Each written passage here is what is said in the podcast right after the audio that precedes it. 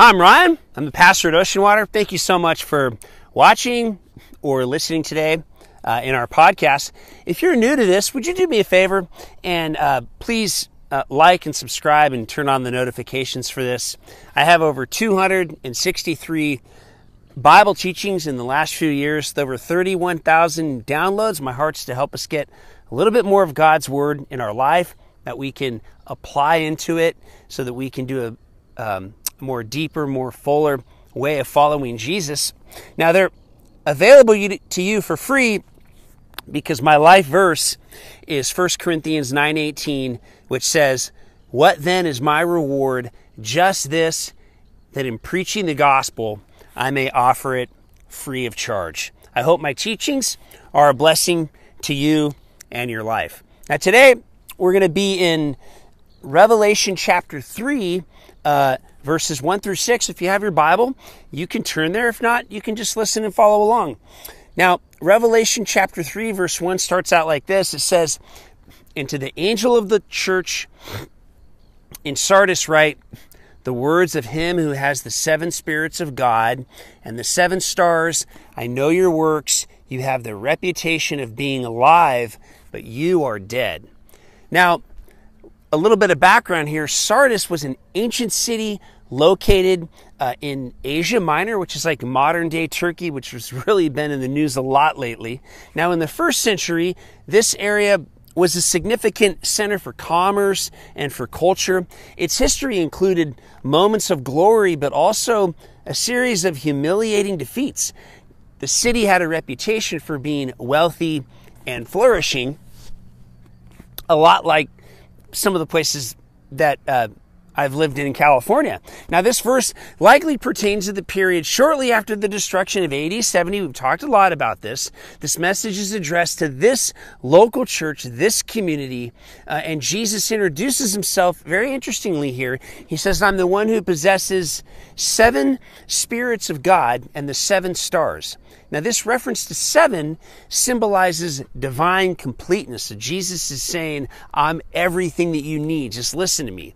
Now, we, now, the phrase here, you have the reputation of being alive, but you are dead. I want you to look at it. It implies that this church was outwardly flourishing, but they had significant internal issues in spiritual complacency.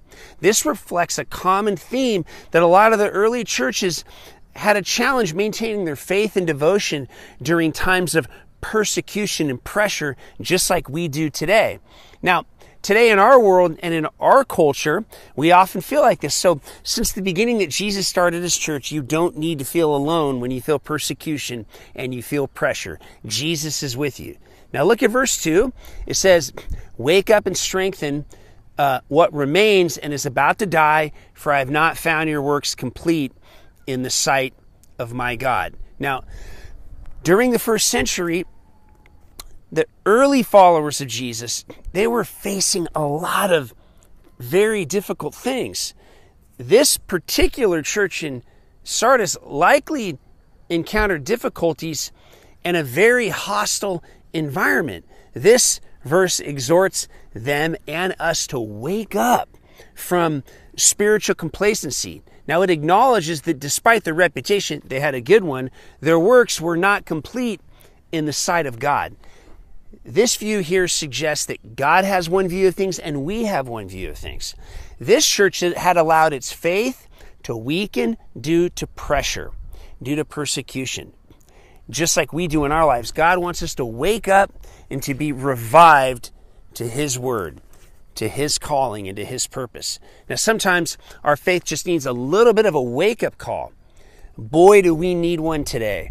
There are so many voices to be heard throughout our day to day. Most importantly, is the voice of God. That's why I'm always trying to teach God's word because this is how He talked to us. Now look at verse 3. It says, Remember then what you received and heard, keep it and repent. If you will not come if you will not wake up, I will come like a thief, and you will not know what hour I will come against you. Now, these early followers of Jesus were urged to remember the teachings and traditions that were passed on to them by the apostles.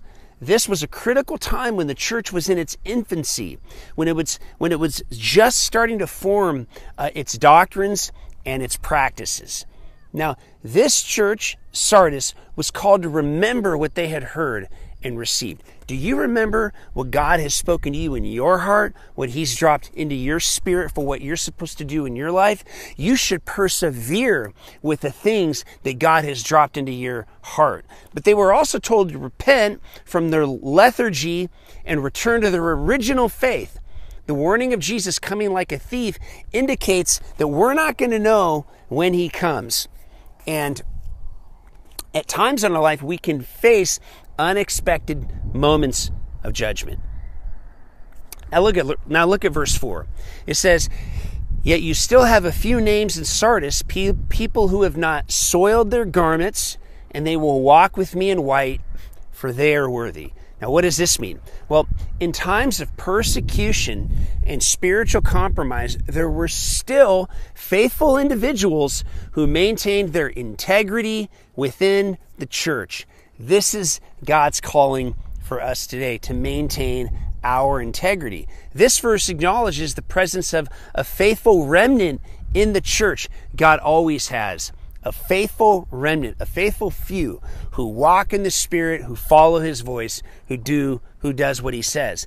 These individuals represent the dedicated Christians who remained steadfast in spite of all of their circumstances. This group of people was humble and hardcore, just like God wants us to be today. Humble and hardcore. Now, verse 5 reads The one who conquers will be clothed thus in white garments, and I will never blot his name out of the book of life. I will confess his name before my Father and before his angels. Oh, what does this mean? Well, the concept of conquering here or remaining faithful is interesting. It means that despite persecution and challenges, they overcame. This is a central theme. Perseverance and overcoming adversity is really at the heart of the Christian message. Look at the cross that Jesus was crucified. Overcoming, perseverance, conquering. Now, today we have a consumer culture. So the idea of being humble and being hardcore and persevering and pushing through adversity and having faith sometimes gets missed. Just because things are easy doesn't mean that they're good. This verse emphasizes the rewards of those who remain faithful and conquer. The promise of being clothed in white garments symbolizes the purity and the righteousness while the assurance that their names will not be blotted out of the book of life is a powerful affirmation of our security. Did you know that our names, if you follow Christ, are written in a book of life and God's God knows every single person's name who's written in there. If you're wondering, just say, "Lord, please write my name in this book and help me to follow you." Now, lastly, in Revelation 3 6, it says, him who has an ear, let him hear what the Spirit says to the churches. This comes up a lot in Revelation. This saying is a recurring refrain in the letters to the seven churches in Revelation, urging the readers to pay attention to the message. Are you paying attention to the message in your life? This concluding verse serves as a reminder that the messages contained in the letters to the seven churches are relevant not only to the specific people in the church of Sardis when this was written, but also to us today. We are to heed the words of this book. We are to hear God's voice and we are to walk in the power of the Holy Spirit. Today's verses convey, convey a message of a call to repentance and the assurance of rewards for those who remain faithful, regardless of external pressure and challenges. This is a sobering and encouraging and realistic look at a first century church and how it applies to us today in our lives. There is so much truth and treasure in this book.